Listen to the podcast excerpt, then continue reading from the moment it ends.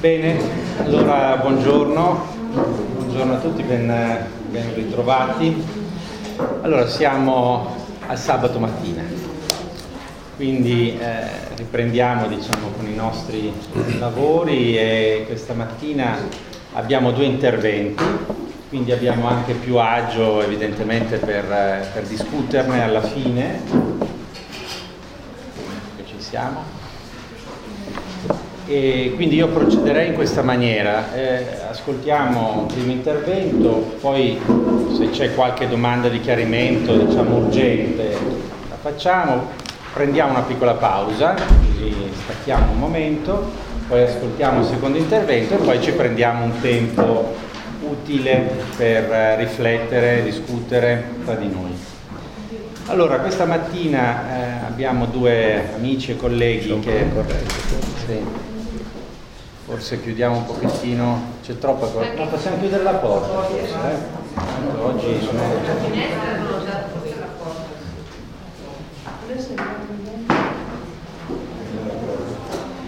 E dicevo che abbiamo con noi due amici e colleghi con cui lavoriamo da, da molto tempo. Allora Riccardo Panattoni, che conoscete bene, eh, filosofo e, e direttore del, del, nostro Dipartimento di Scienze Umane all'Università di Verona, eh, dove insegna etica e psicoanalisi, quindi torna evidentemente questo nodo tra la filosofia e la psicoanalisi che ci sta accompagnando e come diceva già Silvia ieri, dobbiamo a lui anche la costituzione la fondazione del centro eh, Tiresia eh, di filosofia e psicoanalisi dell'Università di Verona.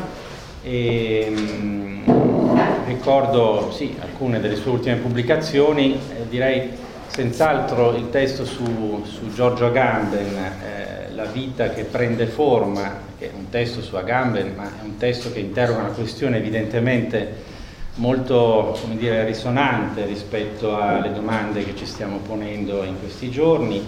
Eh, altitudo, perché l'essere umano desidera elevarsi, e poi il più recente eh, libro su Kim Ki-duk, quindi torna anche l'interesse e il lavoro sul rapporto tra filosofia e cinema evidentemente, quindi sull'aspetto del visuale che di nuovo è evidentemente decisivo nelle questioni su cui noi stiamo lavorando in questi giorni.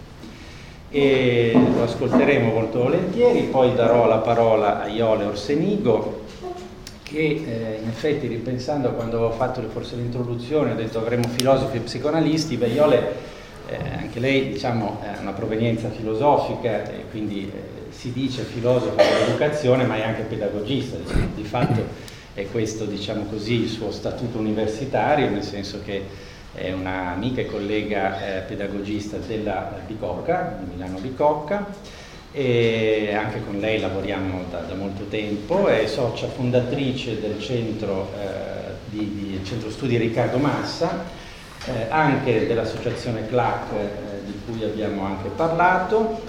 E mh, quindi qui avremo l'occasione di eh, diciamo così, eh, spostare un po' l'accento sulle ricadute del nostro discorso nell'ambito appunto formativo, educativo, ma di nuovo torna alla questione di che cosa significa tramite l'opera la nascita di un soggetto, in effetti, che è anche un suo tema, eh? quindi l'atto, educativo, l'accadere educativo e in fondo eh, l'effetto di soggettivazione, no? direi così, del processo eh, educativo. E ricordo alcuni, alcuni, titoli, uno molto antico che però mi sembra anche risonante con i nostri lavori, è Oltre la fine, mh?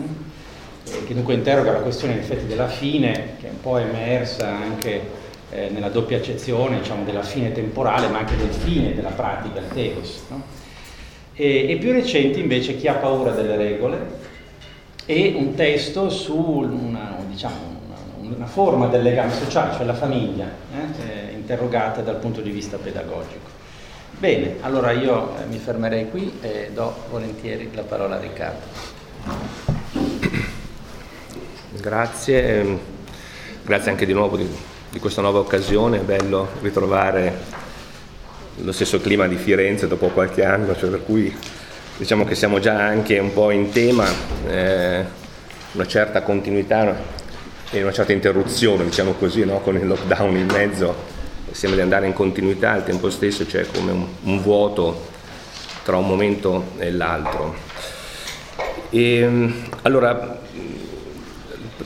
primo riferimento eh, che vorrei, eh, introduttivo diciamo così, alla questione è che eh, la vertigine eh, non è un concetto, cioè dunque eh, una certa difficoltà che noi abbiamo nei confronti di questo, di questo termine credo che sia anche legata eh, a questo riferimento, cioè dunque ehm, potremmo dire che, come è stato richiamato anche nel, negli interventi precedenti dei giorni scorsi, eh, la vertigine è un evento, è un fatto, è qualcosa eh, che accade, eh, o forse più eh, precisamente ehm, dovremmo dire che è qualcosa che, eh, che ci accade, cioè dunque mette in gioco un'esperienza di singolarità, ma al tempo stesso è, è qualcosa che eh, nella sua singolarità eh, ha un tratto anche comune, cioè qualcosa che si avvicina moltissimo a un'esperienza personale, ma anche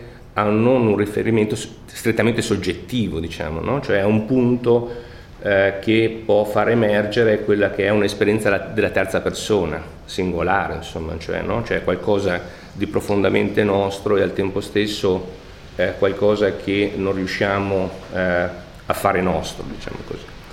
Ehm, è anche però un'espressione, un modo di dire, cioè non, non necessariamente quindi eh, è legata eh, soltanto a un'esperienza, sebbene rimanga legata a un'esperienza, la parliamo, siamo qui anche, dire, eh, per alcuni versi eh, a darne, a, darne, espressione, anche se è interessante secondo me il fatto che eh, è un'espressione rispetto al, alla quale mancano le parole. Cioè, no? cioè, dunque è un'esperienza singolare, ma è un'esperienza comune in terza persona, ehm, è un'espressione, ma lì dove eh, le parole mancano, dove le parole eh, vengono meno. E quindi eh, è difficile fare una vera e propria fenomenologia della vertigine. Eh, allora proverò ehm, a darne alcune declinazioni cioè credo che in un certo senso ehm, delle declinazioni possono forse eh, aiutarci o comunque il contributo che io voglio portare con voi, insomma, eh, intorno a questa, eh, a questa, esperienza, diciamo così, e a questa espressione. Eh, il, la prima declinazione che vi propongo è la vertigine del tempo. Cioè, dunque c'è, c'è una, un, un, legame tra eh, l'esperienza della vertigine e la struttura della temporalità. Eh, Blanchot eh, lega eh, questa esperienza ehm, della vertigine e del tempo eh, all'irrevocabilità, cioè c'è ehm, qualcosa di vertiginoso ehm, nell'esperienza ehm, del tempo perché c'è qualcosa di irrevocabile, accade qualcosa eh, di irrevocabile, dice Blanchot, eh, che ci fa cadere in ciò che accade come una vertigine. Cioè, dunque eh, c'è un, un, mm, come possiamo dire, un, un passo al di là sempre, cioè quindi l'irrevocabile esprime un passo, eh, ma un passo che è una precipitazione. Cioè io precipito eh, in quello che sto dicendo, eh, precipito in un gesto che ho, che ho fatto, eh, cioè come se tra eh, quel momento immaginativo leggermente precedente eh, al fatto e il fatto ci fosse un'interruzione, appunto, ci fosse una caduta, cioè precipito nel gesto, precipito nella parola. E dunque eh, il passo al di là è anche un, un passo più lungo della gamba, è anche un passo falso per rimanere, come immagino eh, abbiate eh, colto ehm, sono riferimenti di linguaggio eh, no, di, di, testi blanchottiani, cioè quindi il passo al di là, eh, faux pas, passi falsi, eh, sono, sono, titoli eh, di testi ehm, ehm, di Blanchot. ma ehm, se, ehm, potremmo anche dire che in fondo eh, pas, eh, cioè passi falsi dice bene eh, la questione francese in questo senso eh, ci aiuta, cioè pas è appunto il passo, eh, ma anche la parte della negazione, del no pas. No? Cioè, quindi diciamo che il passo eh, al di là no? è un passo, un passo falso perché mentre precipitiamo nell'irrevocabile diciamo no. No? Cioè diciamo no, cioè voglio dire, no? Cioè quindi c'è il, eh, eh, come dire, no? l'immediatezza eh, della caduta e, e, al tempo stesso l'arretramento rispetto a, a questo accadimento stesso, no? cioè come sappiamo che è irrevocabile ma al tempo stesso ehm, capiamo che ehm, eh, no, è, è, stato un passo eccessivo, no? cioè, dunque c'è eh, un, una, uno slittamento, qualcosa che non, non, non ritorna e quindi eh, è interessante no? rispetto anche a quello che diceva Silvia eh, o faceva vedere, no? cioè, cioè, cioè, quindi come se mancassero di nuovo le parole ma il gesto e un soffio riuscisse no? a, a, dire esattamente questo, cioè non, non, non, c'è un movimento eh, della soggettivazione che dice bene sono precipitato, è troppo tardi, mh, posso provare a recuperare, cioè, vediamo che cosa succede dopo, no? cioè, eh, una seconda chance. Se la dà simultaneamente, cioè, dire, cerca di, di arretrare eh, immediatamente, punto perché eh, l'aspetto della singolarità si fa sentire, cioè dunque c'è un'immediatezza simultanea di un precipitare e di una, eh, di una, di una eh, arretrare. Cioè, quindi eh, è troppo presto ed è troppo tardi. Cioè dire, no, no, ci voleva più tempo, ma ormai è successo e dunque no, c'è questo, questo, continuo movimento eh, eh, all'interno del quale eh, si colloca eh, la soggettivazione, si colloca il processo della nostra singolarità. Ehm, Blanchot associa poi questa, questo riferimento eh, nell'esperienza del tempo aggiungendo un, alt, uh, un riferimento eh, non eh, eh immediatamente intuibile, eh, eh, però interessante da ascoltare, cerchiamo appunto di, di coglierlo nelle sue implicazioni momentanee, poi speriamo di dare un pochino più di chiarezza, o come semmai nella discussione possiamo vedere. Lui dice, cioè, quindi l'irrevocabilità fa cadere la, no, ciò che accade come in una vertigine nell'assoluto del non presente. Cioè, dunque eh, ci sta dicendo che eh, questa, questo eh, movimento irrevocabile, questo principio di arresto apre uno spazio nell'esperienza temporale eh, che eh, non è nella relazione tra prima e dopo, non è dentro una relazione della continuità temporale, ma è l'assoluto di un non presente, cioè c'è un'esperienza del tempo vertiginosa eh, di un non presente, è la fragile caduta che abolisce il tempo nel tempo. Cioè, dunque non vuol dire non è un'abolizione del tempo, ma c'è un non presente che è parte dell'esperienza del tempo. Eh, rispetto a questo, eh, proviamo come dire, a fare un, un, un primo eh, passo che segue questo, questo riferimento eh, eh, e quindi il rapporto che questa situazione della vertigine eh, del tempo ehm, implica attraverso quindi la prima facoltà che, su cui dobbiamo misurarci, che è quella della memoria. Ehm, si confronta con, ci utilizziamo come riferimenti, diciamo, come riferimento ehm, Deleuze eh, per come legge eh, l'opera di Proust. Ehm, e la prima cosa che eh, ci dice, di cui noi in un certo senso ehm, prendiamo, eh, prendiamo, prendiamo, atto, eh, è il fatto che rispetto a questa esperienza della vertigine del tempo, eh, la memoria volontaria non ci viene in aiuto. cioè non riusciamo a rapportarci, essendo oltretutto un'esperienza vertiginosa, eh, con la facoltà della memoria perché, eh, dice Deleuze, eh, la memoria volontaria eh, costituisce il passato dopo che è stato presente. Cioè, quindi pensiamo che il passato eh, abbia bisogno di un nuovo presente perché quel presente diventi passato. Cioè, dunque eh, la memoria volontaria, così come la percezione cosciente, dice, stabiliscono la necessità no, di una successione reale, no? cioè costruiscono una successione, predispongono dire, a un tentativo che vedremo eh, per noi ha un'implicazione di tipo narrativo, cioè, quindi cioè, è, è, è, il tentativo di dare una narrazione a questa esperienza, un'esperienza appunto dove mancano le parole, dunque a precu, diciamo a posteriori, ci cerca poi di ristabilire una linearità, ci cerca di dare, di dare senso a ciò che eh, è accaduto eh, dove siamo per alcuni versi precipitati, eh, per noi sempre, come dire, anche in modo inaspettato.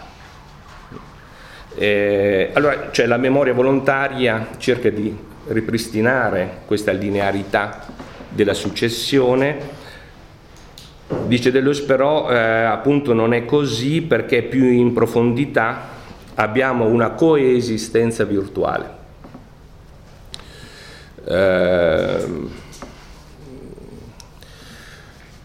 è difficile, qui faccio soltanto apro una piccola parentesi perché alcune cose non posso lasciarle completamente implicite eh, con il rischio insomma, che possano essere poi eh, fraintese o, o, o attribuite, eh, attribuendo a, a, certi concetti dei riferimenti comuni. Insomma. Eh, non possiamo approfondire il concetto di virtuale in Deleuze, eh, però il virtuale possiamo dire eh, non deve essere inteso nell'ordine del possibile. Cioè, dire, non c'è la realtà e poi c'è la virtualità che è qualcosa di parallelo che accompagna eh, la realtà. Cioè il virtuale, eh, dice, dice, Deleuze, appunto, è reale eh, senza, no, e non è nell'ordine del possibile, cioè non è, eh, diciamo così, eh, ciò che sarebbe potuto accadere. Cioè questa è la ricostruzione che noi facciamo poi in modo appunto della linearità, cioè sono precipitato in ciò che ho fatto, sono precipitato eh, in ciò che ho detto, ma avrei potuto dire diversamente, avrei potuto fare qualcosa d'altro. Eh, cioè, non è questa l'esperienza del virtuale, anche perché chiaramente questa declinazione è successiva nel tempo, mm? cioè non è una coesistenza mentre invece Deleuze dice è una, coes- è una coesistenza virtuale, cioè quindi vuol dire che il virtuale coesiste nel tempo come esperienza reale. Cioè comunque c'è qualcosa di quell'interruzione, di quel doppio movimento eh, dell'immediatezza che eh, ha una sua capacità eh, di, eh, di, fissazione, diciamo così, di, di bloccarsi, di dare, come dire, eh, una sua divenire a suo modo, vedremo, oggetto. Eh, anche qui mh, mm, vi chiedo scusa per l'aspetto un pochino eh, enigmatico, eh, ma eh, non, non, non, riesco ad evitarlo completamente, cioè eh, per me, e quindi, quindi, non faccio più un riferimento direttamente a Deleuze perché eh, devo eh, esprimerlo come un contributo personale, per cui eh, ci metto del mio, diciamo così. Eh, eh, il reale per me, il virtuale, scusate, per me si inserisce all'interno dei registri lacaniani, mm, cioè per cui ho proposto non tanto di aggiungere mm, sarebbe stato un pochino presuntuoso, un quarto registro, eh, cioè quindi insieme al registro dell'immaginario, del simbolico eh, e del reale un registro del virtuale, ma eh, ho eh, proposto di proporre tre registri più uno, che non vuol dire appunto quattro. Cioè, eh, vuol dire che eh, il virtuale per me è l'annodamento tra eh, immaginario simbolico, simbolico reale, reale immaginario. Cioè il virtuale dà tempo da esperienza di tempo eh, come non presente sui tre registri e in particolare offre tempo a ciò che sembrerebbe eh, non averne, cioè il, il reale lacaniano. Cioè, per cui eh, è un percorso, è un tentativo eh, che non prova a non dare riferimento eh, all'esperienza come dire, no, inappropriabile del reale che può essere solo ripresa a precu attraverso il simbolico.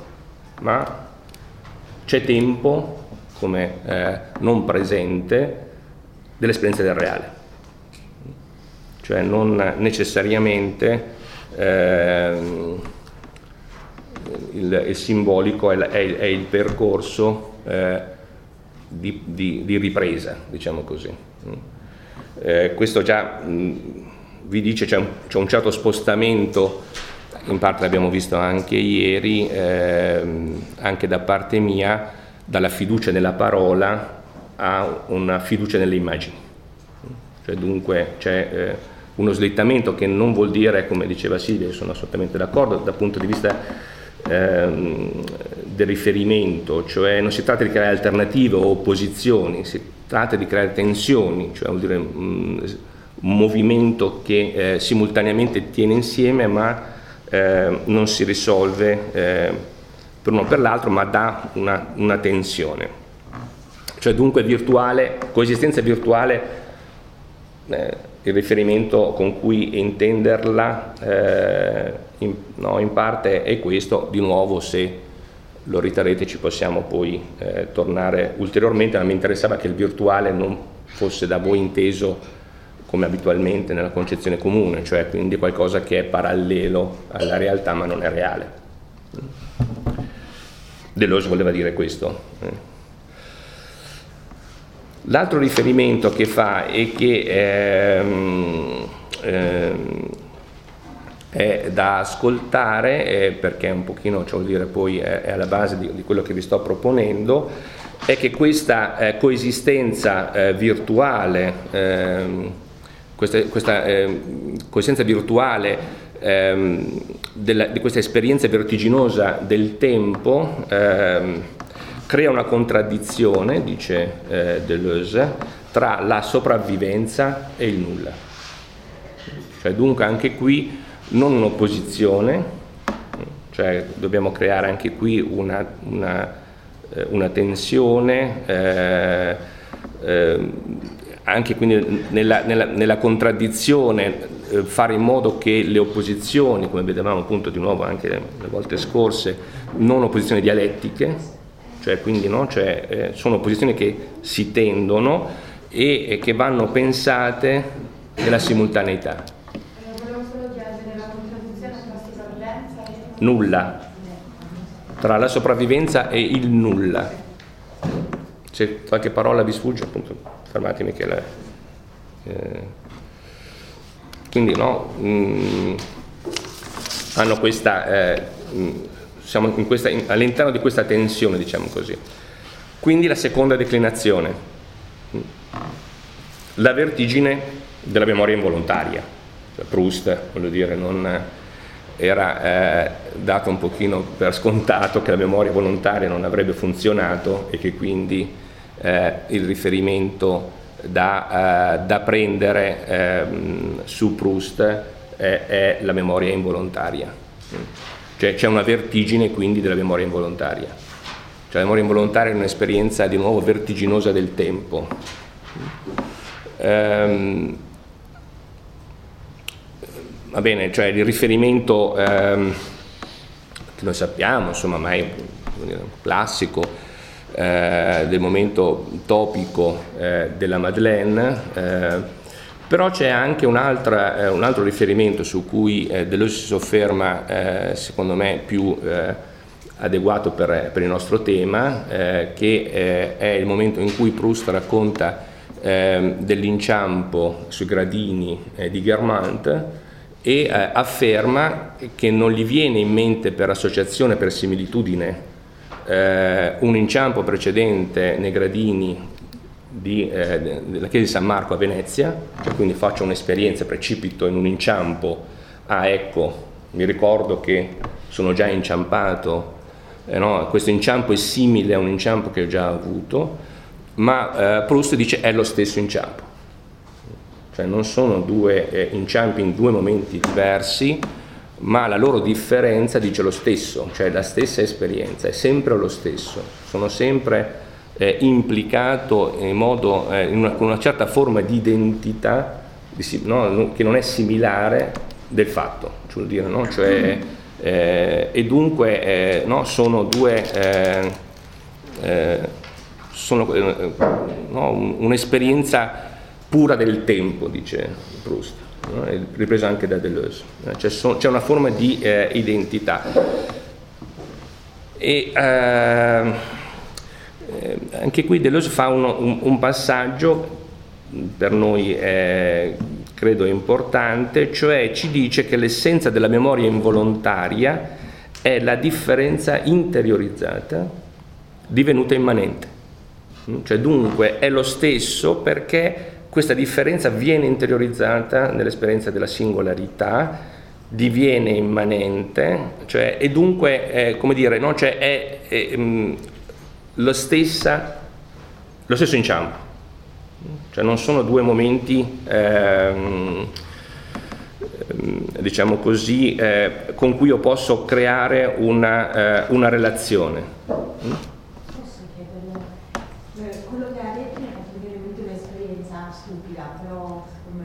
sono stata al concerto di Cristina D'Avena per caso. Quando lei ha iniziato a cantare, l'esperienza è stata che sono tornata bambina, ma ero, cioè ero bambina, nel senso proprio è stato un precipitare di dentro, non lo so.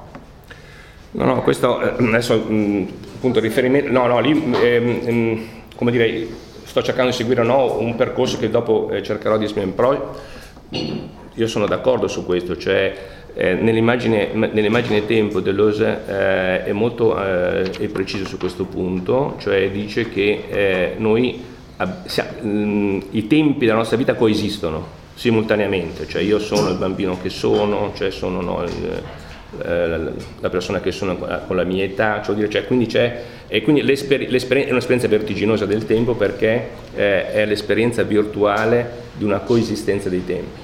Cioè, è che rispetto a questa coesistenza dei tempi noi cerchiamo di barcabenarci, cioè vuol dire non è, non è così immediato cioè il fatto che questo accada, cioè dunque si crea una tensione, cerchiamo di farne qualcosa di questo, perché non è una volta detto ah bene dai che bello, cioè, no, questo ci crea problemi, appunto la vertigine è un sintomo, cioè vuol dire la vertigine non è un qualcosa che eh, no, eh, ci, dà la, ci, dà la, risoluzione, no? cioè, però eh, effettivamente questa simultaneità anche dell'età, diciamo così, eh, e non spostamento, no? cioè mi ricordo quando ero bambina, no, sono bambina, senza esserlo, cioè, quindi c'è un'interruzione nella continuità del tempo, che, beh, no? quindi il tempo non si interrompe, continua, ma c'è simultaneamente interruzione, cioè, cioè mh, continuità e interruzione vanno pensate simultaneamente.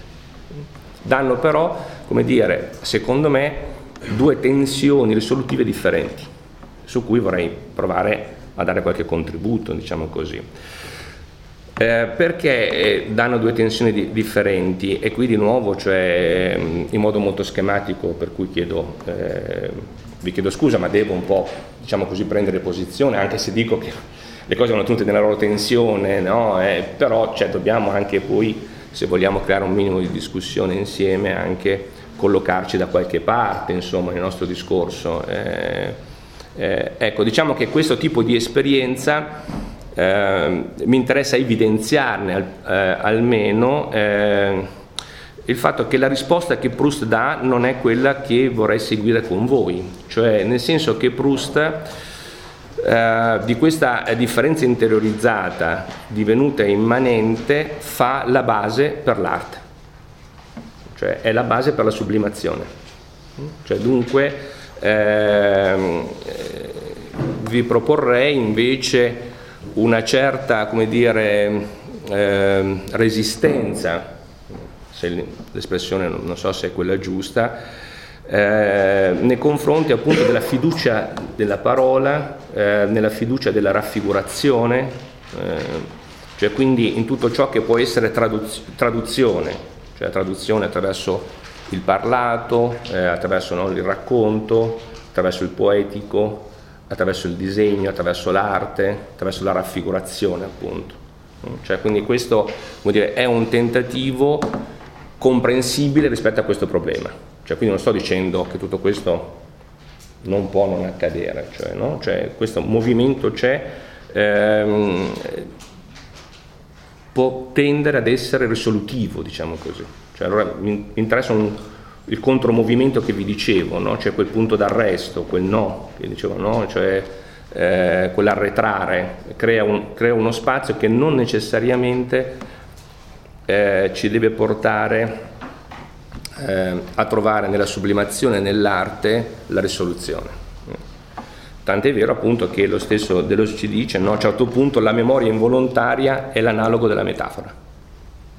Cioè quindi la memoria involontaria permette eh, dentro questo vuoto di metaforizzare l'esperienza e se noi la metaforizziamo vuol dire che abbiamo trovato una, soluz- cioè una soluzione, un modo di starci, metaforizziamo, cioè quindi lo vedremo adesso eh, con Bion, nel momento in cui riesco a metaforizzare un'esperienza ho appreso qualcosa. Cioè dire, eh, come, fa, come, faccio a capire se quello che vi sto dicendo voi l'avete capito? Perché se me lo restituite metaforizzandolo, cioè linguisticamente, in modo, un'espressione simbolica compiuta, vuol dire che lo avete, lo avete appreso.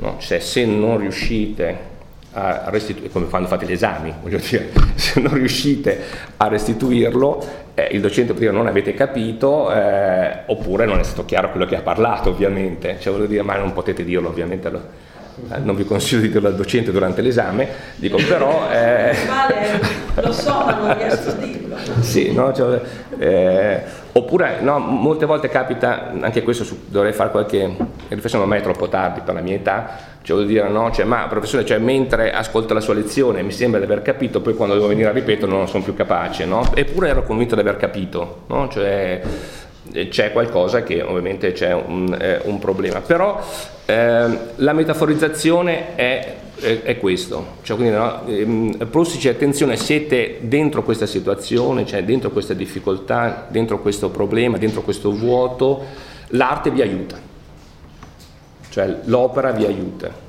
Cioè, allora anche qui bisogna fare attenzione perché non è l'opera come realizzazione, cioè in fondo Proust non vuole mai, non vuole, non vuole eh, come dire, eh, non vuole, cioè adesso non è che io posso dire esattamente quello che Fusta voleva, voleva o non voleva, dico, però eh, diciamo rispetto a, um, all'accadimento recherche noi sappiamo che ehm, l'obiettivo non era tanto quello di realizzare l'opera, perché lui realizza no, eh, l'opera e muore poco dopo, cioè vuol dire è un movimento continuo di eh, traslazione dell'esperienza del vissuto dentro questa eh, vertigine per portarla nell'opera.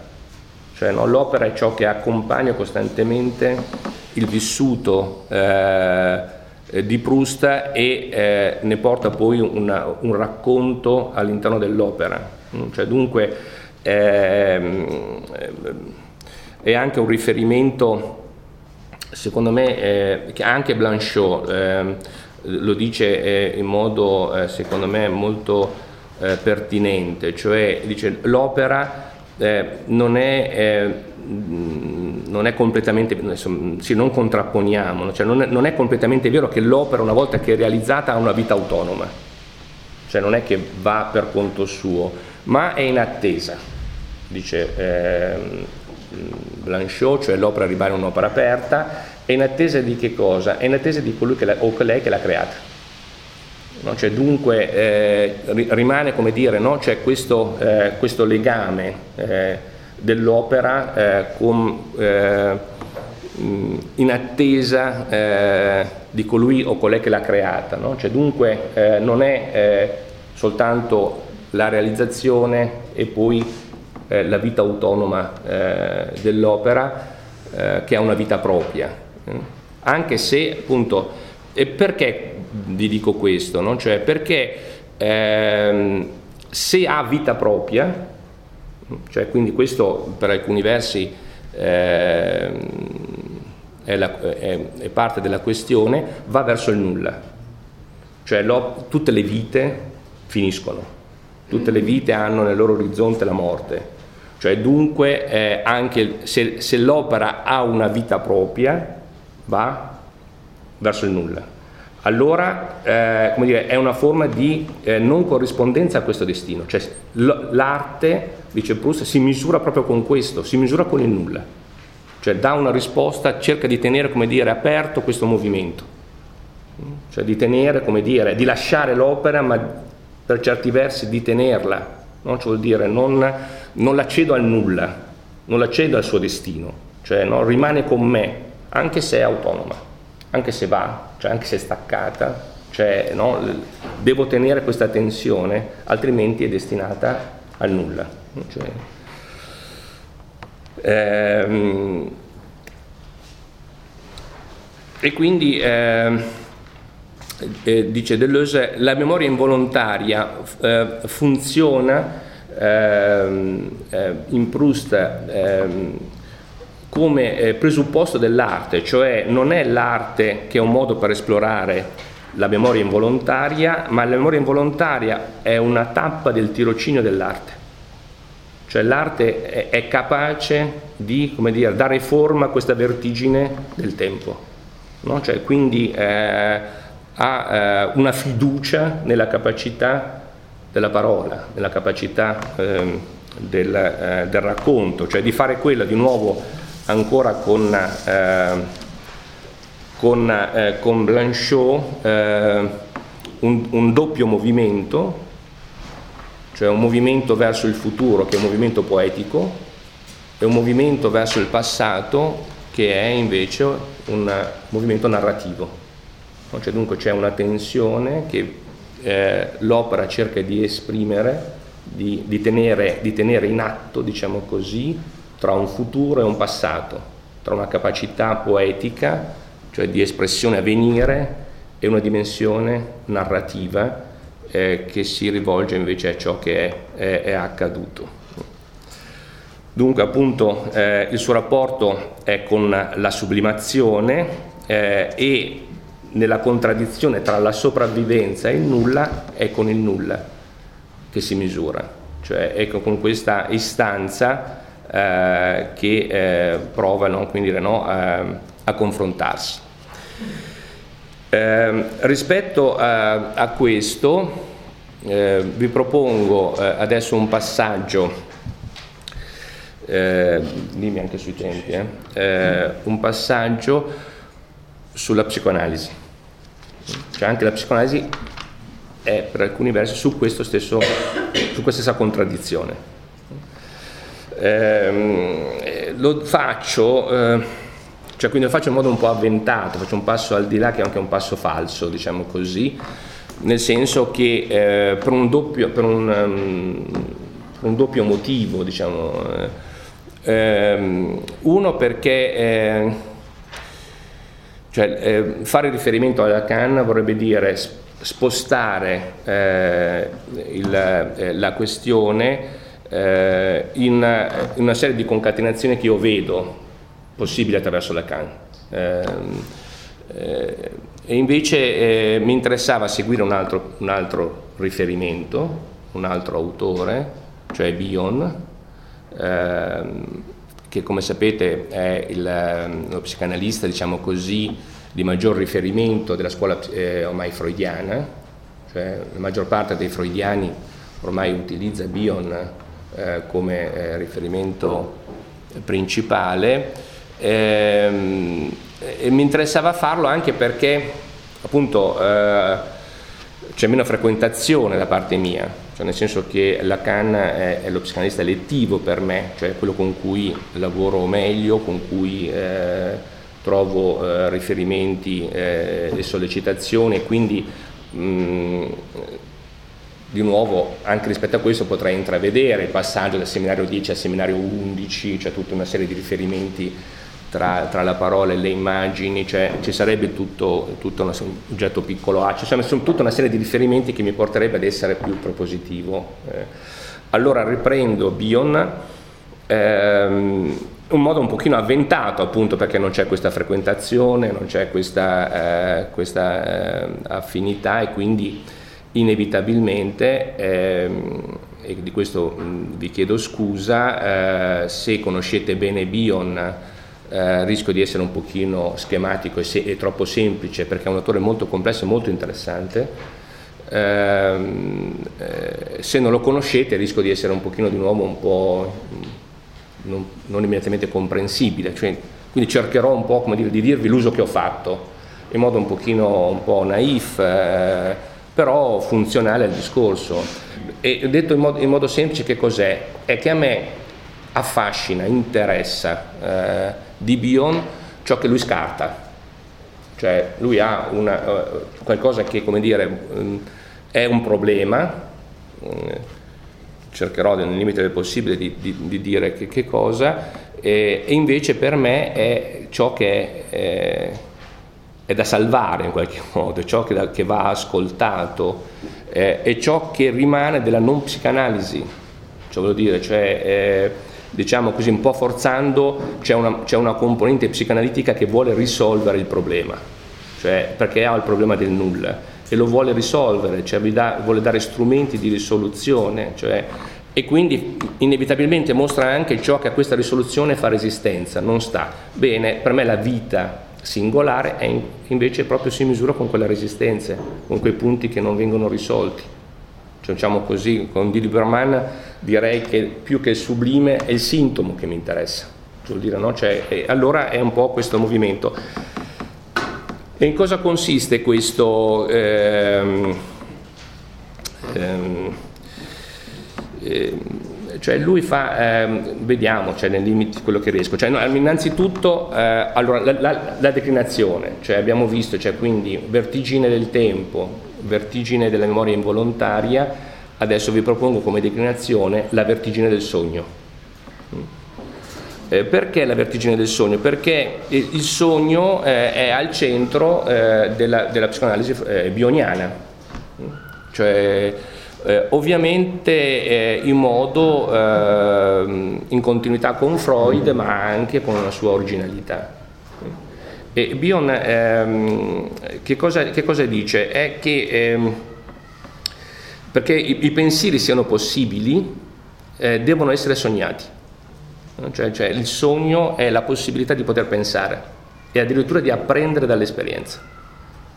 Cioè, che cosa vuol dire questo? Lui vabbè, eh, utilizza, ma questo non, a noi serve relativamente, cioè non è che dobbiamo andare per forza a fondo, eh, anche perché ci vorrebbe altro tempo. Eh, quindi usiamolo come riferimento di immediata comprensione, come dire, è una convenzione, diciamo così. E funzione alfa elementi alfa, cioè l'inconscio ha una funzione, se funziona diciamo così, o brutalmente, cioè l'inconscio noi, come dire, ci permette di sognare, sia quando dormiamo, sia quando siamo svegli adesso, cioè l'inconscio eh, per, per Bion attraverso la funzione alfa trasforma le emozioni di quello che comprendiamo, cioè di quello che ci accade, cioè quindi non è che trasforma l'oggetto, cioè quindi io vi dico delle cose, eh, non è che eh, la funzione alfa, cioè l'inconscio, eh, trasformi queste cose che io vi dico, cioè si possono apprendere delle nozioni, si possono apprendere delle conoscenze, ma ciò che interessa alla psicoanalisi, in questo caso allo psicanalista, sono le emozioni che accompagnano, cioè dire, non c'è soltanto una trasmissione di contenuti, mentre eh, abbiamo questo tipo di esperienza possiamo avere delle, delle, delle emozioni che sono eh, quello che conta. Anche la noia, eh, vuol dire non per forza, cioè vuol dire deve essere un, un trasporto, come dire, che bello, oppure no, delle, eh, ehm, delle distrazioni o delle fantasie, delle immaginazioni che ci distraggono, ma sono distrazioni funzionali a ciò che sta accadendo, a ciò che viene detto. Mm? Cioè, allora, queste per Bion sono delle emozioni, queste emozioni devono essere sognate per essere, per essere dire, eh, capaci di infarcire i nostri pensieri. Cioè, vuol dire che, che eh, le, i contenuti sono trasformati, apprendiamo e dunque siamo capaci di esprimere poi questa trasformazione. Cioè attraverso le emozioni che abbiamo attraversato, l'inconscio ci permette no, di eh, capire che siamo cambiati, che siamo diversi, abbiamo attraversato un'emozione, dunque questa emozione ci ha trasformati e il nostro parlarlo, parlare eh, di contenuti eh, infarcisce no, di queste emozioni trasformate ciò che diciamo, non siamo più gli stessi. Cioè l'inconscio, se funziona, non ce ne accorgiamo, è inconscio appunto, cioè, ma ehm, trasforma ciò che siamo.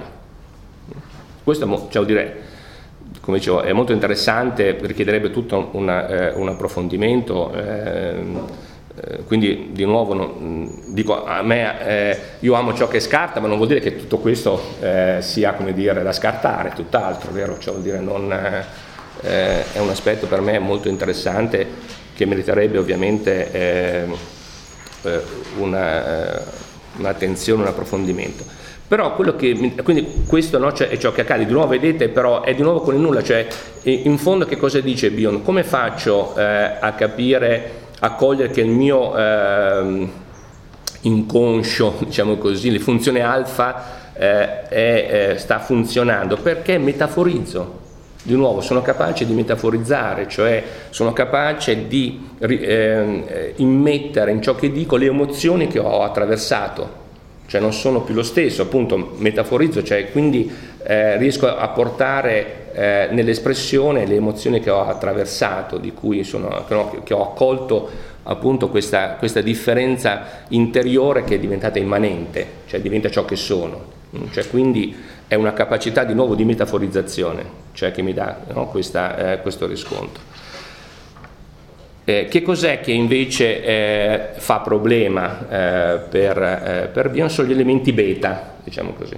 Cioè ci sono invece, come dire, eh, degli, degli, elementi che mi rivelano che il mio inconscio, la mia funzione alfa non funziona bene. Mm?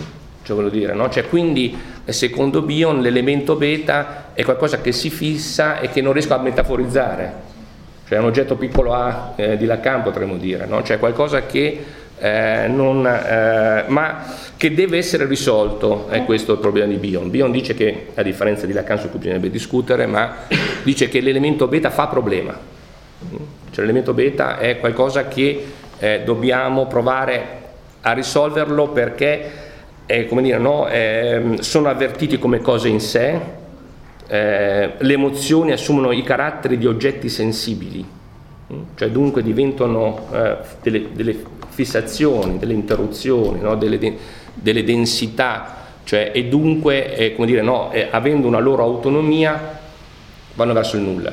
Cioè, no? cioè, quindi io devo invece essere in grado di sognare, devo essere in grado di metaforizzare, devo come dire, no? riprendere questi, eh, questi, fatti indigeriti. No? Cioè, vedete proprio un linguaggio molto simile a, qual, a quello che Lacan attribuisce al reale e all'oggetto piccolo A. Eh, cioè, cioè, ci sta. E, ehm, cioè dunque rispetto al sogno eh, eh, lega anche questo, questo riferimento, no? cioè eh, mh, ho anche esperienza di questa eh, metaforizzazione, cioè di questa eh, capacità della funzione alfa, nel fatto che io riesco a trasformare in un racconto eh, ciò che è invece un sogno, no? cioè il sogno riesco a raccontarlo a un certo punto, cioè quindi il sogno eh, lo trasformo, diventa un racconto, diventa qualcosa che riesco a riportare, no? cioè, dunque vuol dire che di nuovo ho eh, metabolizzato quel sogno, sono riuscito come dire, no, a, eh, a trasformarlo, mentre invece gli elementi beta non sono in grado di contrarre dei legami tra loro, cioè rimangono come dire separati, cioè sono come dire delle interruzioni, cioè vedete no, chiaramente, cioè è che se funziona l'inconscio io sono dentro un continuum, però non mi accorgo di essere vivo, cioè, è vero, cioè, nel senso che eh, capisco che sto, mi sto trasformando, mi sto, sto cambiando, eh, no, la, la, vita dire, no, è dentro questo flusso, però credo che la, la percezione di essere vivo sia invece proprio eh, in questi elementi eh, che permangono, che si fissano, cioè dire non eh, ehm, è il momento, cioè vuol dire, no? cioè che mi dice molto di più anche del corpo che sono, no? cioè vuol dire, no? cioè, cioè queste, queste, densità ehm, credo che siano invece eh, un tratto eh, con cui eh, ogni, nostra, ogni singolarità si confronta, si misura, cioè dire, è ciò che, che, che, ci dice la singolarità della nostra vita, no? cioè, è, è, qualcosa, diciamo così, se non alternativo di prezioso. Eh, e credo anche che sia possibile tenerli insieme, cioè non, non sono sicuro, questa è la proposta che, su cui poi finirò, eh, che eh, questi elementi, eh, mantenendo il linguaggio bioniano beta, eh, siano inevitabilmente destinati a non avere alcun legame. Cioè bisogna trovare un modo diverso di tenerli insieme, eh, ma credo che la nostra soggettivazione, la nostra singolarità sia proprio composta, per fortuna, da questi elementi non direttamente collegati tra di loro ma che stanno insieme. Eh, e adesso questo mh, per dirvi anche velocemente, non senza soffermarci, eh, anche la tensione che c'è dentro Bion, perché eh, a un certo punto fa questa distinzione e poi parlando eh, degli elementi beta mi dice che sono categorie di stati confusionali che più somigliano ai sogni, cioè per cui sono, costituirebbero per noi una prova certa del fatto che sta sognando, cioè il paziente no, che sta portando questi elementi mi dice sta sognando, eh, che il paziente sta fingendo di sognare, che siamo in presenza di allucinazioni o ciò che viene allucinato è un sogno. Cioè, quindi, come dire, no? c'è, c'è, tutta come dire, una declinazione sul sogno eh, che è esattamente come dire, no? connessa con gli elementi beta. Certo, è che non funziona eh, perfettamente nella capacità di metaforizzazione, cioè quindi nella capacità quindi, di trasformazione, cioè non è eh, il principio eh, trasformativo ciò che funziona, ma c'è qualcosa, come dire, di nuovo, come vedete, di arresto, c'è qualcosa che è quello che vi dicevo no, all'inizio, cioè no, eh, il passo al di là ma anche un arretramento, cioè, allora, in questo arretramento ci sono delle condensazioni. Cioè il problema non è soltanto, come abbiamo visto, nulla, ma che ci sono anche delle sopravvivenze. Cioè il problema non è soltanto come misurarsi con il nulla, ma anche con ciò che sopravvive. E allora su questa sopravvivenza, l'ultima vertigine che vi propongo è la vertigine delle immagini. Eh, la vertigine delle immagini eh, eh, Roland Barthes eh, ci dice appunto che eh, le, l'importanza delle immagini eh, non è nella loro funzione illustrativa, cioè le immagini non sono una forma del linguaggio, cioè le immagini non devono essere lette come si leggono le parole?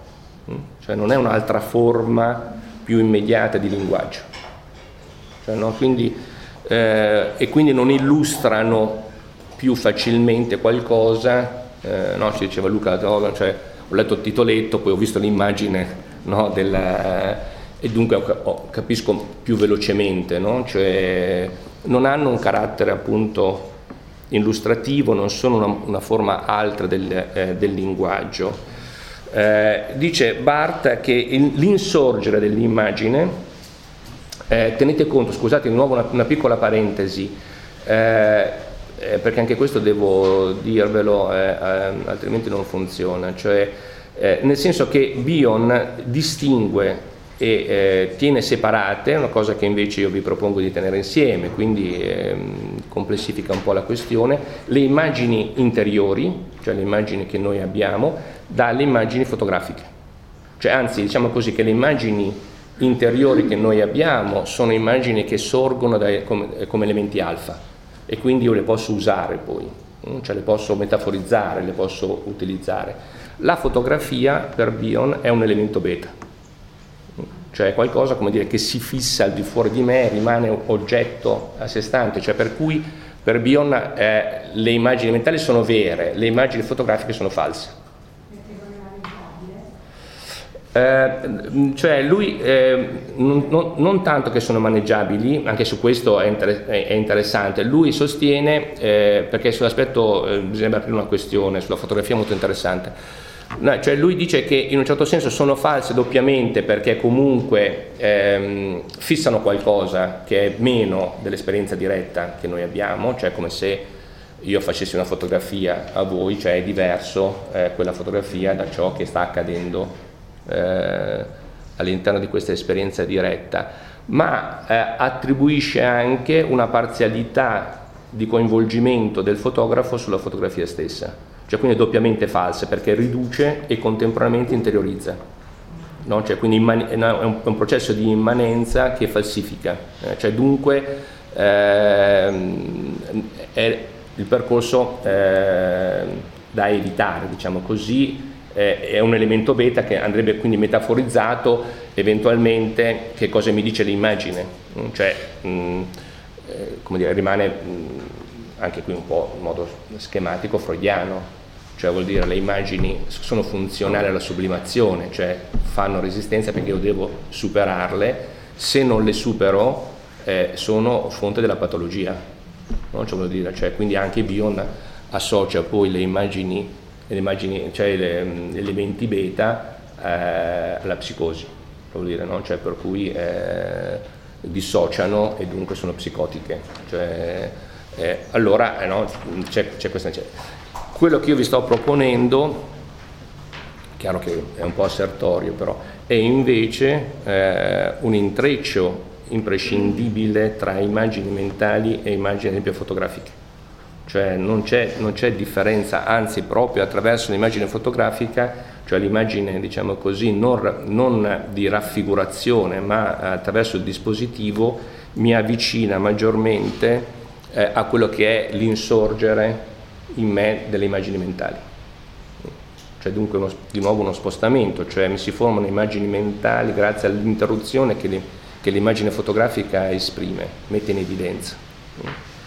Cioè dunque eh, non hanno la funzione illustrativa, eh, insorgono, perché questo è, anche questo è, è, è, importante, cioè le immagini hanno sempre una loro insorgenza, cioè non sono mai, cioè mantengono il loro tempo nel tempo anche le fotografie cioè, no? cioè, quindi mantengo il loro punto di insorgenza nella fissità che sono, cioè, quindi sono mosse, sono cariche di tempo, le immagini, come anche di Lieberman mette molto bene in evidenza.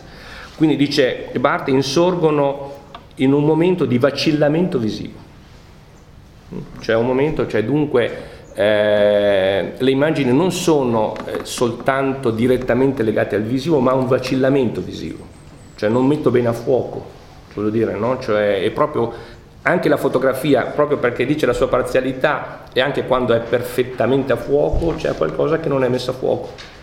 Mm? Cioè, dunque eh, eh, le immagini hanno questa connotazione, eh, ci dicono di nuovo una forma vertiginosa di vacillamento, eh. dice eh, Barth, come se fossimo attraversati da una sorta di vertigine. Mm? Da un lampo che mantiene qualcosa di analogo a una perdita dei sensi. Eh, aggiunge però anche una cosa eh, semplice, diciamo così, ehm, ehm, eh, però mh, mm, importante eh, secondo me, alla maniera dell'avvento improvviso di un sisma, mh, ma senza che il suo sopraggiungere abbia niente di solenne. Cioè, quindi è un sisma addirittura, ma quasi come se non ce ne accorgessimo. Cioè, non è un sisma che, come dire, non è, come dire, non è nell'ordine del traumatico se non il fatto che il trauma avviene senza quasi che noi ce ne, accorge, ce ne, ce ne accorgessimo, ce ne accorgiamo? Va bene, quella lì però. Eh, eh, quindi no, cioè, ha, ha, questa, ha, questo tipo di, eh, di connotazione, no? cioè, dunque eh, è qualcosa che, che ci accompagna, che, no? cioè che delle sopravvivenze che ci vengono a costituire la nostra singolarità. Eh, è quello che eh, potremmo dire con, eh, con, Warburg un tesoro di immagini, cioè gli elementi beta eh, sono un tesoro di immagini, sia che siano immagini di sopravvivenza interiori dei nostri vissuti, sia che siano immagini esteriori, fotografie che Warburg appunto tiene insieme, eh, facendone un Atlante, eh, ne fa del, ehm, degli accostamenti, dei montaggi e degli smontaggi continui eh, dove tuttavia non crea somiglianze, non ci sono similitudini, cioè non è che, che, per, che accosta un'immagine che per similitudine necessariamente ne chiama un'altra, ma questi accostamenti mettono in evidenza l'interruzione tra un'immagine e l'altra, eppure stanno insieme, eppure creano un Atlante che ogni volta cambia, ogni volta può essere diverso, cioè vuol dire non è una, vol- una volta per tutte. E quindi no, a nostra volta eh, quello che vi sto proponendo è che la nostra vita è così, è una continua ricomposizione delle immagini che sopravvivono in noi, delle immagini che incontriamo e che sono in un certo senso un tesoro, un tesoro di immagini. Cioè dunque c'è la simultaneità, sempre rimanendo su Warburg, di un soggetto della sofferenza in un tempo subito, se ritorniamo alla questione della temporalità, è un soggetto dell'emancipazione, un tempo agito. Cioè, dunque c'è un tempo agito, un tempo che mi fa andare avanti, un tempo in cui no, le cose continuano, ma c'è anche appunto quell'arretramento che è un tempo sofferto, un tempo no, subito. Eh, in quell'arretramento e lì, come dire, no, insorgono delle immagini, insorgono delle sopravvivenze, insorgono dei tesori tesori che io posso anche incontrare fuori di me, cioè che non sono soltanto come dire, l'interiorizzazione di qualcosa eh, soltanto ed esclusivamente di, di, mio, ci lasciano, dice, eh, come i sogni eh, no? Eh, di Lieberman, delle briciole di immagini, cioè i sogni come dire, no? ci lasciano delle briciole di immagini, cioè non devono, non devono necessariamente diventare un racconto, cioè non è che la funzione che dobbiamo svolgere grazie anche alla psicoanalisi, essere capaci di trasformare eh, da queste briciole di immagini fare un racconto, no? cioè restituirne un racconto. Cioè, quindi, eh, ancora sotto l'indicazione eh, di, di Lieberman, bisogna accostare il sintomo all'immagine, non andare verso eh, la sublimazione, eh, ma verso eh, quello che appunto Lieberman parla di un'isteria dell'arte.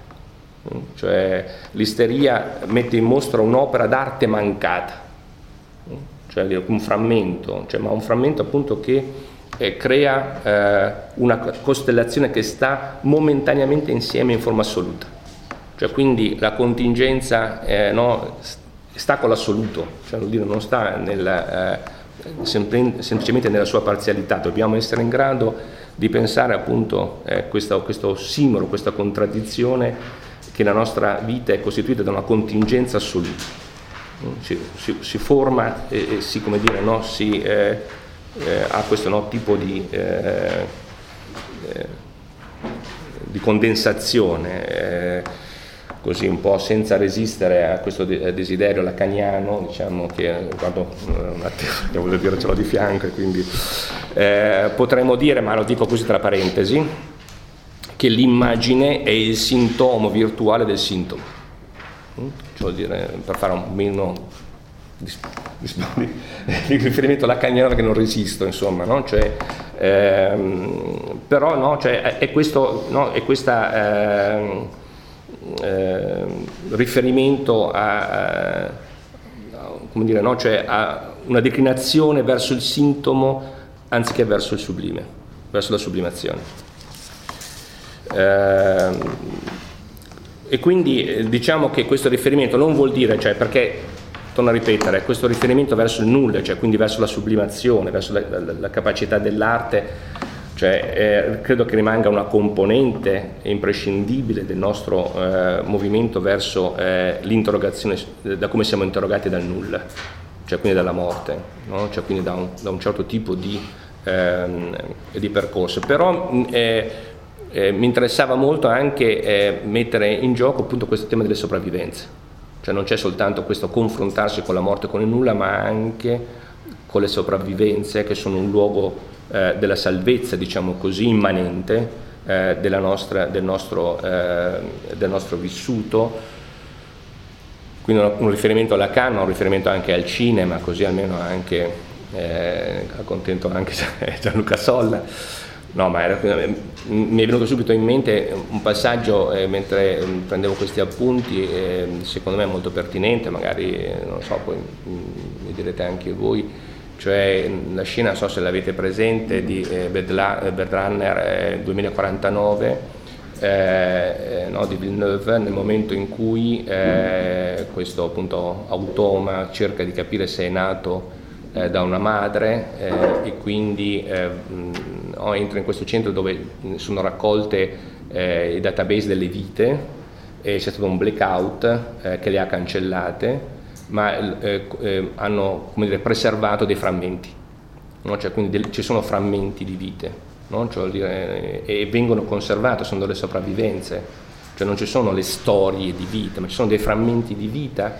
eh, che, dire, sono, eh, che, sono, la nostra vita. Cioè, e dunque diciamo che eh, eh la vita, eh, che anche l'arte ci, ci dà come indicazione per alcuni versi, cioè per cui non farei questa contrapposizione, e ci, ci mette in una, in una, situazione dove dei, eh, facciamo continuamente dei bricolage, cioè in fondo teniamo continuamente, no, eh, costruiamo eh, dei bricolage tenendo insieme eh, dei frammenti di vita eh, di ciò che ci è eh, no, accaduto, con una forma per alcuni versi di pathos, cioè di pietà.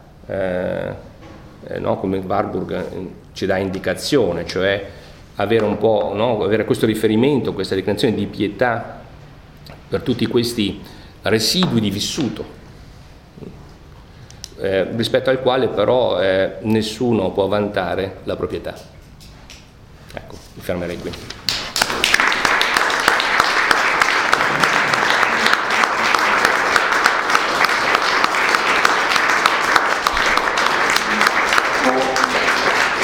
Grazie.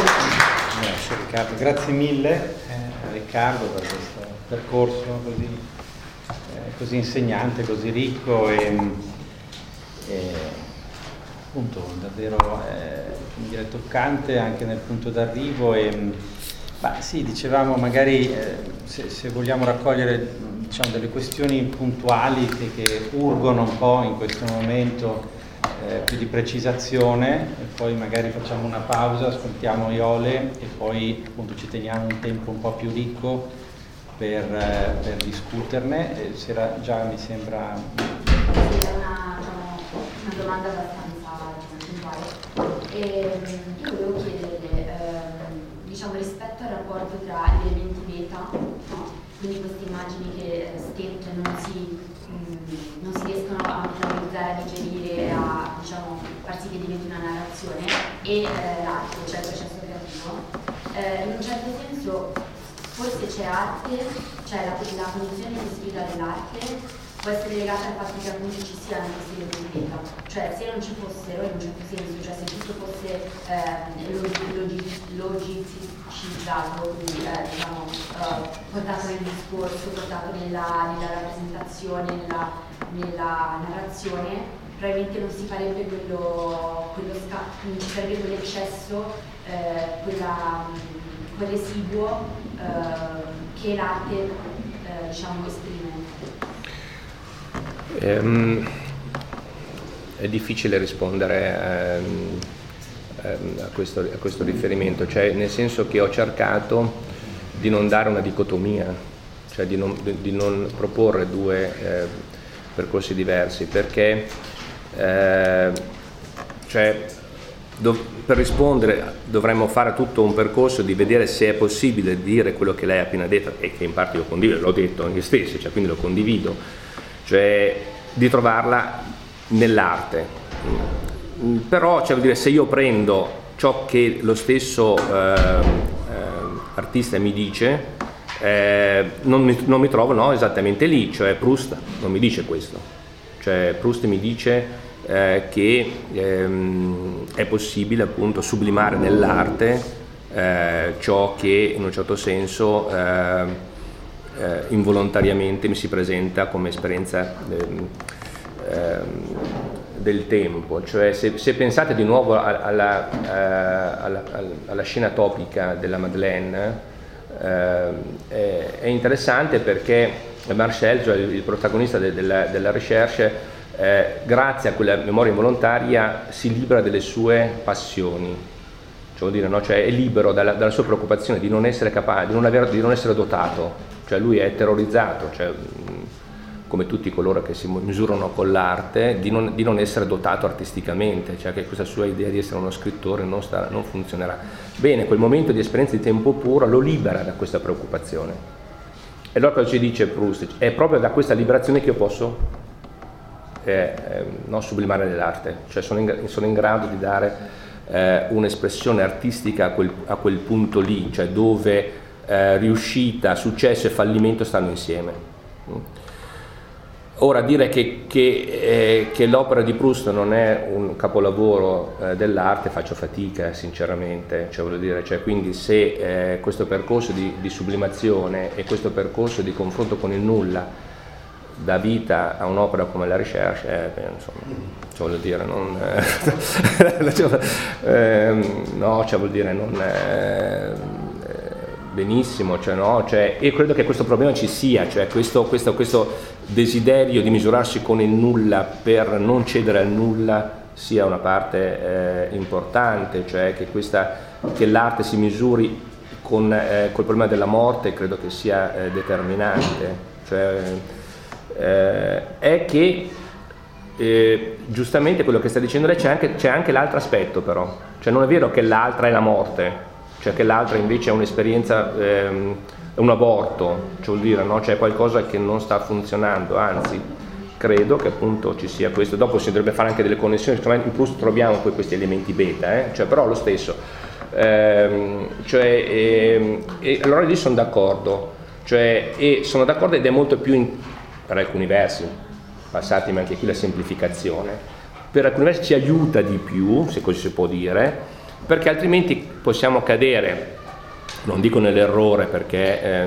ho trovato molta condivisione eh, nel, eh, nell'intervento di, di, di, di eh, Carmine, di, Martino di ieri, però dell'artista che, eh, che, è più sensibile degli altri, cioè vuol dire no? cioè che quindi è più ricettivo, che quindi ci dà, ci dà l'opera e, e, e, ci aiuta, no? cioè credo che eh, inve- cioè non, eh, mi interessa di più la declinazione di come l'arte sia ciò che mi riguarda, cioè ciò che accade a me, cioè voglio dire, no? cioè che mi dà elementi e io, come dire, devo misurarmi molto di più anche appunto con le sopravvivenze eh, che mi caratterizzano del vissuto eh, rispetto che a un momento, come dire, di superamento attraverso che mi accade nel momento in cui leggo Proust.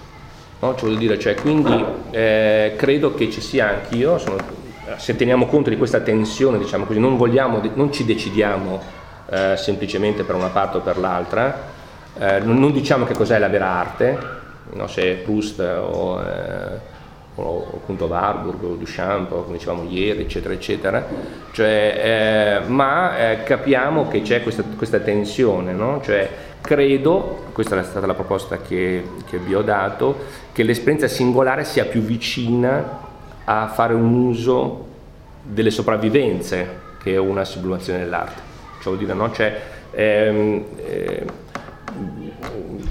anche qui semplificando un po', eh, sempre in questa tensione, diciamo che eh, la sublimazione nell'arte appunto si misura con il nulla, eh, quindi con la morte, le sopravvivenze si misurano con la vita. No? Cioè, quindi c'è, c'è, più una declinazione verso, verso, la vita che verso il problema della morte, dunque come dire, aprono virtualmente eh, occasioni più importanti di trovare una declinazione singolare comune, no? cioè, quindi eh, una terza persona eh, che ci permette ehm, di accostare, di tenere insieme le immagini nella loro interruzione ma anche le vite. Cioè, quindi cioè, di, creare, di lasciare che le nostre singolarità stiano ma stiano anche vicine, no? cioè stiano insieme senza necessariamente stabilire delle relazioni dirette, cioè come se accade solo se abbiamo relazione, no? accade anche soltanto il fatto che stiamo qui nella nostra singolarità, accade qualcosa di comune e non perché invece entriamo necessariamente in relazione. Non so se, se ho risposto. Sì, sì.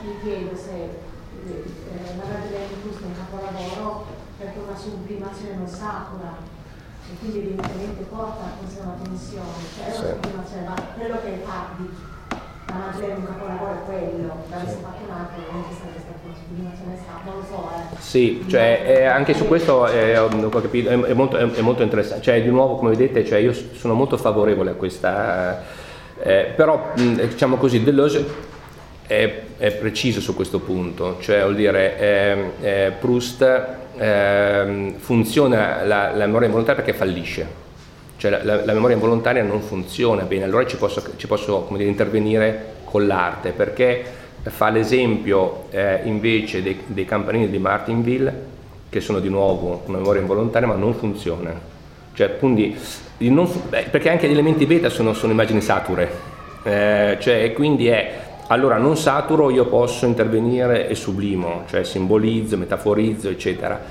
Eh, l'esperienza satura si blocca e io mi arresto, vero, e ci vado a sbattere. No, la proposta che, ho, che, vi ho, che, vi ho, che, vi ho, dato no, non è vera, non necessariamente, cioè vuol dire è che non devo trasformarle in qualcosa di non saturo perché, perché se ne possa fare un uso, se ne può fare un uso nella loro saturazione. Cioè la fotografia è un'immagine satura, vuol dire che allora... Eh, a qualcosa effettivamente di meno dell'immagine mentale? Eh, non so, discutiamone, parliamone. Cioè Warburg tiene insieme le immagini no, mentali con le immagini sature eh, eh, e quindi no, forse c'è un modo, questo, questo ci aiuta se riusciamo a tenere insieme le immagini, diciamo così, sature esterne, a comprendere maggiormente forse che c'è un modo di tenere insieme anche le immagini sature, le sopravvivenze che, ci, che caratterizzano la nostra psiche.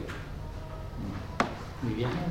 Eh, io avrei un problema con la questione della metafora, sì. perché eh, sono molto affine a Gregory Benson quando dice che la metafora, il sogno stesso, ma anche la psicosi e il processo biologico ragionano non tanto come i sillogismi classici, tutti gli uomini sono mortali, sono, l'uomo sono mortali, ma come i sillogismi cioè ad esempio eh, l'erba è mortale, gli uomini sono mortali, gli uomini sono erba.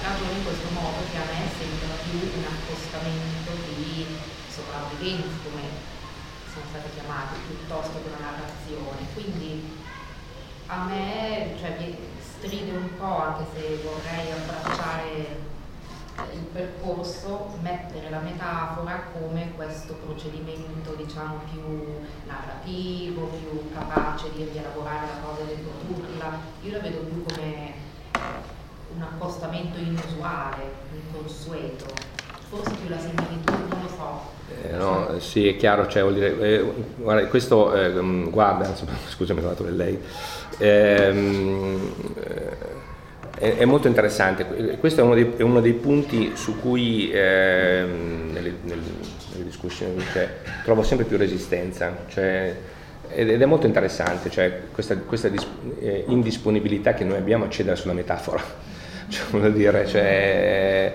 è veramente ed è comprensibile, ed è comprensibile cioè, dire, non, quindi per questo non sto ho detto nel discorso devo, devo, prendere un pochino posizione, sposto, cioè, però capisco che ci sono poi di tutto quello che ho detto delle declinazioni, delle sfumature molto importanti, ma anche rispetto a Bio, vero? Perché se, mi raccomando, io l'ho detto fin dall'inizio.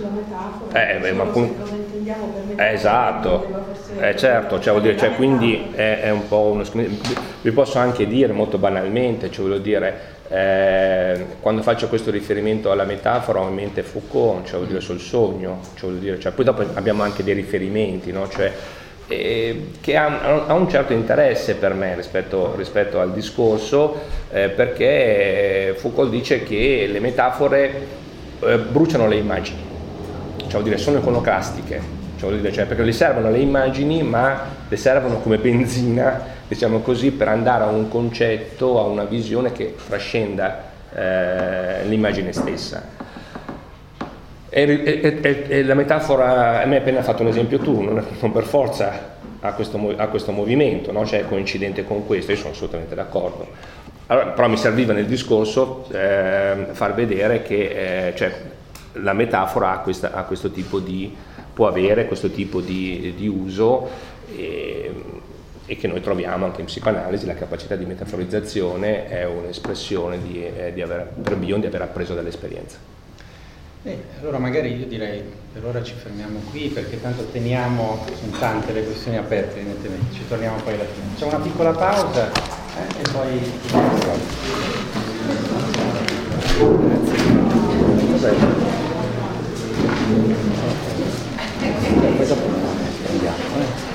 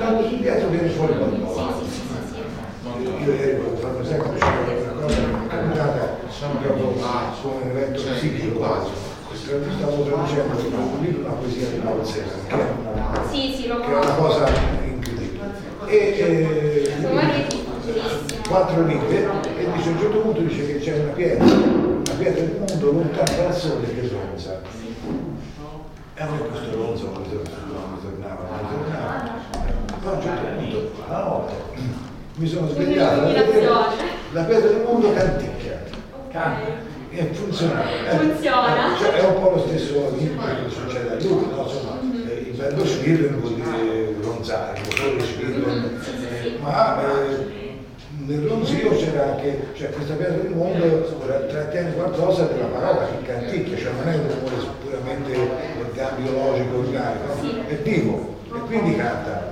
Non so se tu hai preso l'idea. Sì, ho, ho capito, ho capito, si va molto a sensazioni sì, eh, però queste sensazioni sono, sì, sono uno spossessamento, sì. nel senso eh, io traduco quello che mi piace, no? cioè, come diceva Sena, traduco solo quello che mi parla. Non so chi mi parla, però mi capita di incontrare qualcuno che mi parla. Sì. Allora, io mi trovo, eh, come dire, spinto a... Solo dal tedesco? Anche dal francese. Eh.